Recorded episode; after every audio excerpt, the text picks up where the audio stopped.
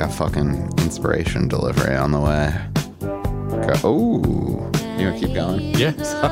and I'll just chop it up. Chop it up. Okay, okay. Wait, we're taking a break now? Or? No. Oh, we're just going. Go. Nice. Okay. Should we see if he wants to be on the podcast?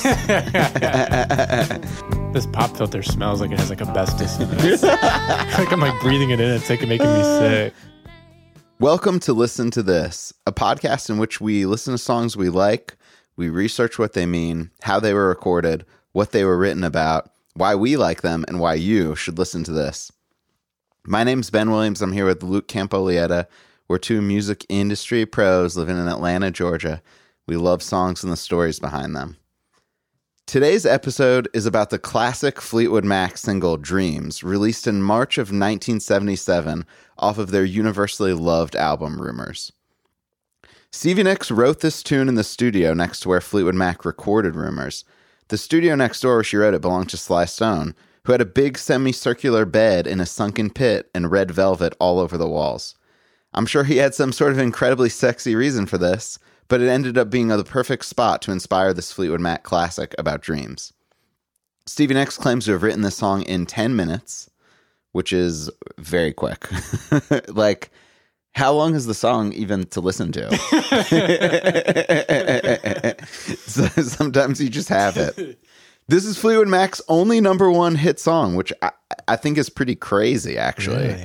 Yeah, because they, they have some songs that are like really a part of like the culture and like the canon of classic rock. Like The Train seems like it should be a number one hit. Yeah. But yeah, this is the only one.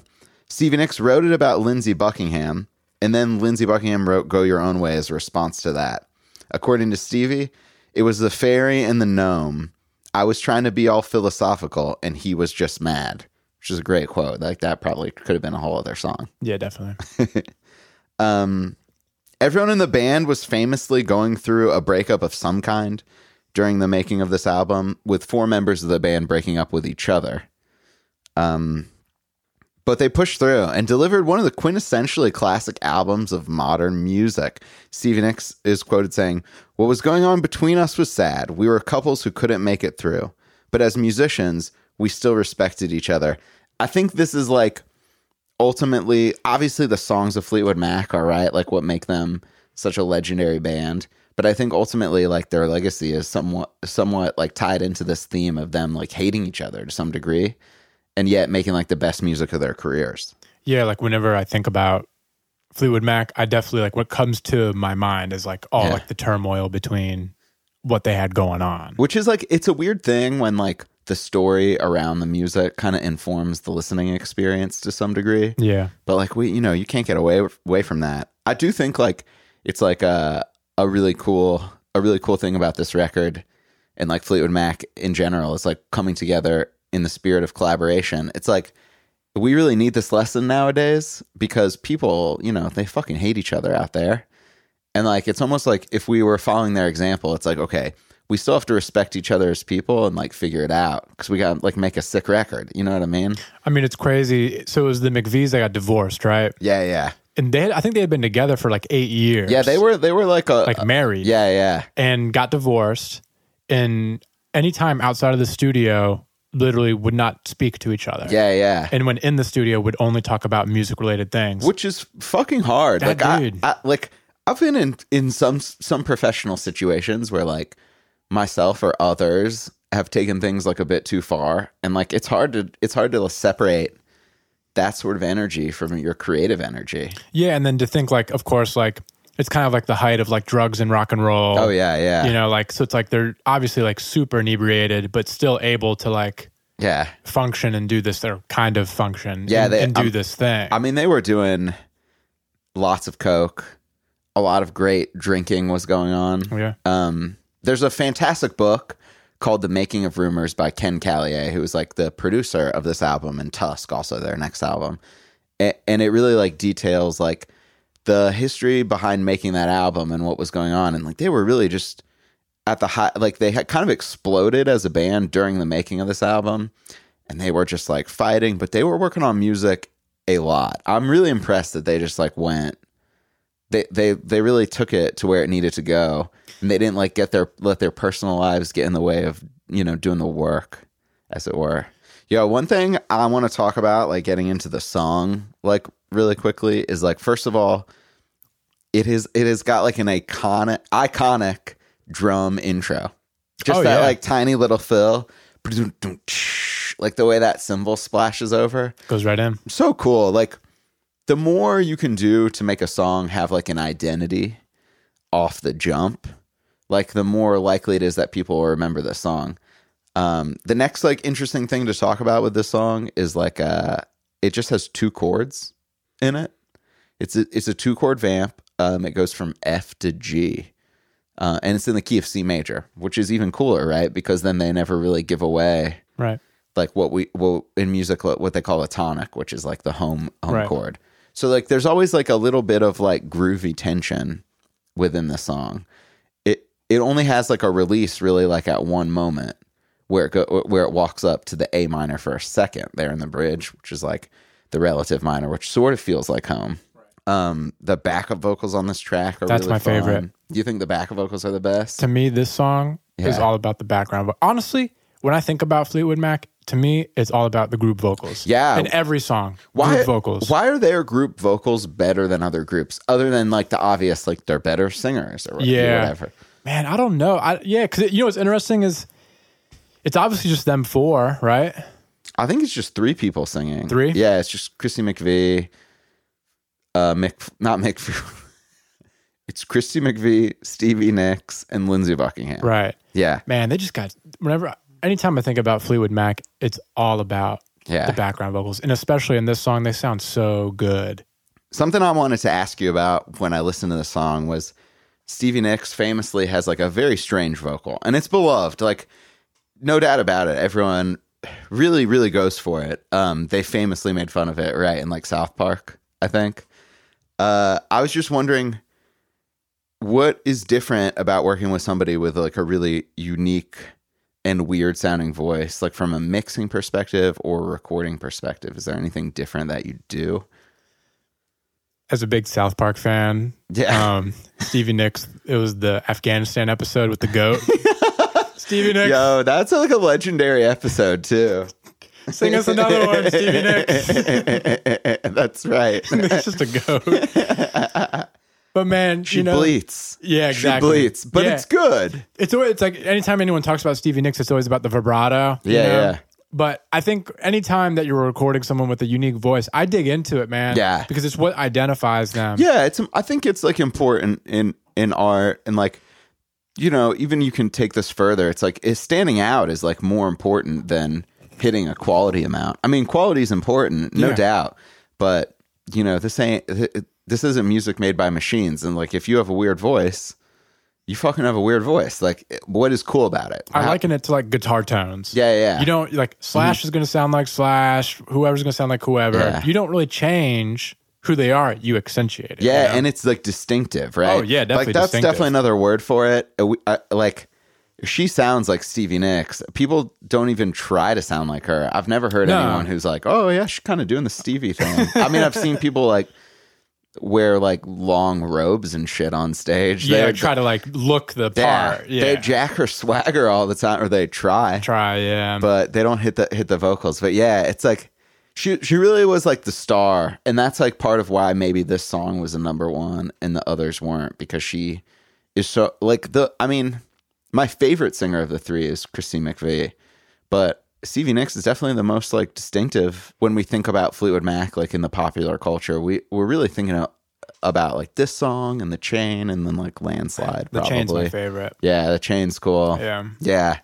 Oh man, And some- then they have the new Evanescence cover of it. Oh shit! No way. Yeah, it's for the new. It's you know that video game, Yeah. Gears of War. Was that? Yeah, I used to play that the first one all the time. so they got the new Yeah. one coming out this year. Oh, and damn. It's like the theme song.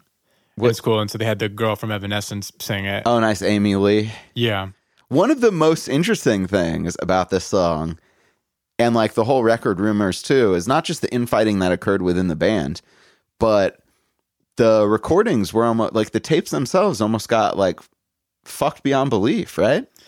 yeah. Famous story about the rumors master tapes and how the how like what is it? How long they spend on it? A year or two? A couple years, Couple at, and years? it was at the record plant in Sausalito, Yeah. California. Great place. they almost lost everything they worked on, where um, they were overdubbing stuff on on on the tape. You know, back then they were recording to Mm. you know tape machines, and Ken Callier noticed that things were like starting to sound a little weird, Yeah, yeah. but didn't think much of it. Just thought that s- just something odd was going on with the machine. he probably was like, "Damn, I've been making this record for two years. Like, I, Yeah. maybe I can't hear anything the right way anymore."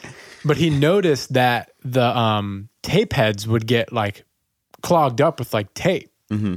and so like they would do a take and then clean the heads and then do another take, and he had this realization that that the tape was actually like shedding into the tape heads. Holy it crap! was actually like the tape shedding into it. Whoa. And I think I remember reading this interview where he invites the band to come in to listen, you know, playback, and he solos the kick and the snare, which are obviously two different sounding parts of a drum, you know. And he said he asked them to like differentiate, can you pick which one's the kick, which Yeah. one's the snare? And he said no one could. Oh, damn. That's how degraded the tape had gotten. Like Yeah. it was ruined.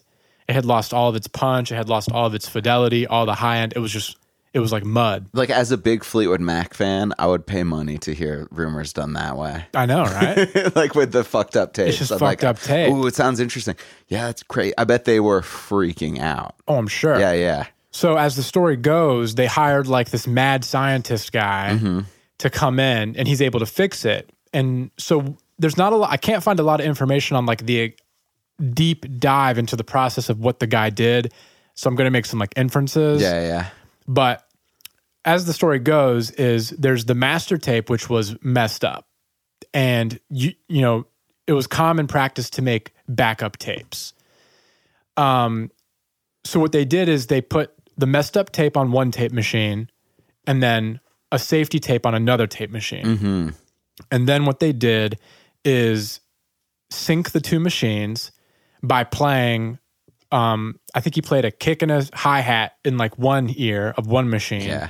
and a kick and a hi hat of the safety in the other. Ooh, this Here. this sounds like such a difficult oral exercise. Like, Yeah. E, at, like listening and, and syncing it up like that. Exactly. So no two tape machines will play at the same speed. Right, it's like yeah, this is yeah. like an analog. It's like a car. Yeah, yeah. You turn the car on, it doesn't really ride the same way as it did the day Ooh, before. That's cool as hell. I didn't know that about tape machines. Really. Yeah. Yeah, yeah. Which is why you have to continually calibrate them, continually yeah. like change out things because like it just it just runs and it just it falls it falls apart. you They're know. kind of a big pain in the ass, but oh yeah, big pain in the ass.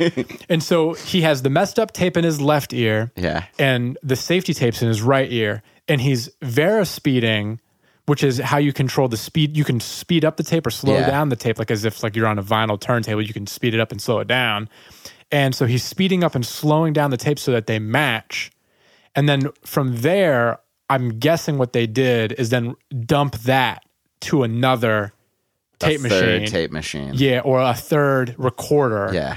So that then they could then save their overdubs or overdub to that. Oh, that's cool. Yeah, like they had to take the safety and line it up to what they did. Yeah, yeah. I think that's the problem is they were overdubbing on this tape, but then they had to like move the damaged goods.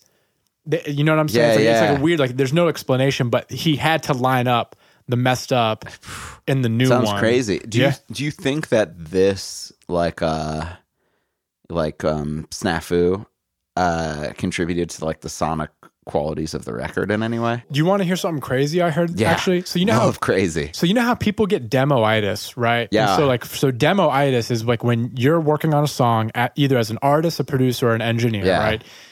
Demoitis is like when you fall into the habit of loving the way it is in its like early stages. Yeah, yeah. And so any change that you make to actually improve the record makes you not like it because you liked it, you got so used to Yeah. hearing it the way it was. That's that is like a really tough thing. A lot of people go through that. Oh, all Yeah, the time, yeah. every day. And so someone was saying that classic records is just a big macro. Oh, It's a big interesting. macro demoitis. Whoa, whoa, We've I'm gonna- gotten so used to hearing Led Zeppelin and Fleetwood Mac as this that if you changed it, I'm in, a, bu- in an abusive relationship with uh, Hot Blooded by Foreigner, is what you're saying. right? Exactly. That's exactly it. and you can't change it. Like you are in love with the way that Uh, Yeah, sounds of because course. Uh, that's how it's always sounded. There's a funny story about like actually like getting like the initial sounds. It's like they're at record plant, right? Yeah, yeah. And they're in a they're in the room and it has API console, which is obviously is an amazing console. Classic. Mm-hmm. But they couldn't get the sound that they wanted, right? And they're going back and forth for like eight days trying to get the drums, and they're like, and Ken thinks he's gonna get fired Yeah, yeah. he's like, okay, this is it. Like, I'm done. and so, like, in a moment of like desperation, he's like, okay, I'm just going to turn everything up on the board. Just fucking Genius, turn everything genius. up. And then that was the sound. And they Yeah. came in, they're like, oh, yeah, that's it. Why did it take eight days? This is the sound. It was just literally him just being like, okay, Yeah, I think that's like maybe that would just fit in with the vibe of what they were going for. I think but you know what's cool is like part of like it's, like kind of to put like not to put a bow on the whole like what we've been talking about this song so neatly, but part of what what we're talking about is like okay, the band hated each other, but they made it work. The studio recordings got fucked up, and then they made Yeah. it work. Her voice is kind of weird, and they made it work. I- I think like maybe that's like part of the juice of Fleetwood Mac is it just is like a band that defies the odds to some degree to like create this classic stuff that you know we can't get enough of. What a track! What a track! That's that's that's my um my Stevie Nicks or my Shakira or my like Sephardic Jewish cantor at the Torah. When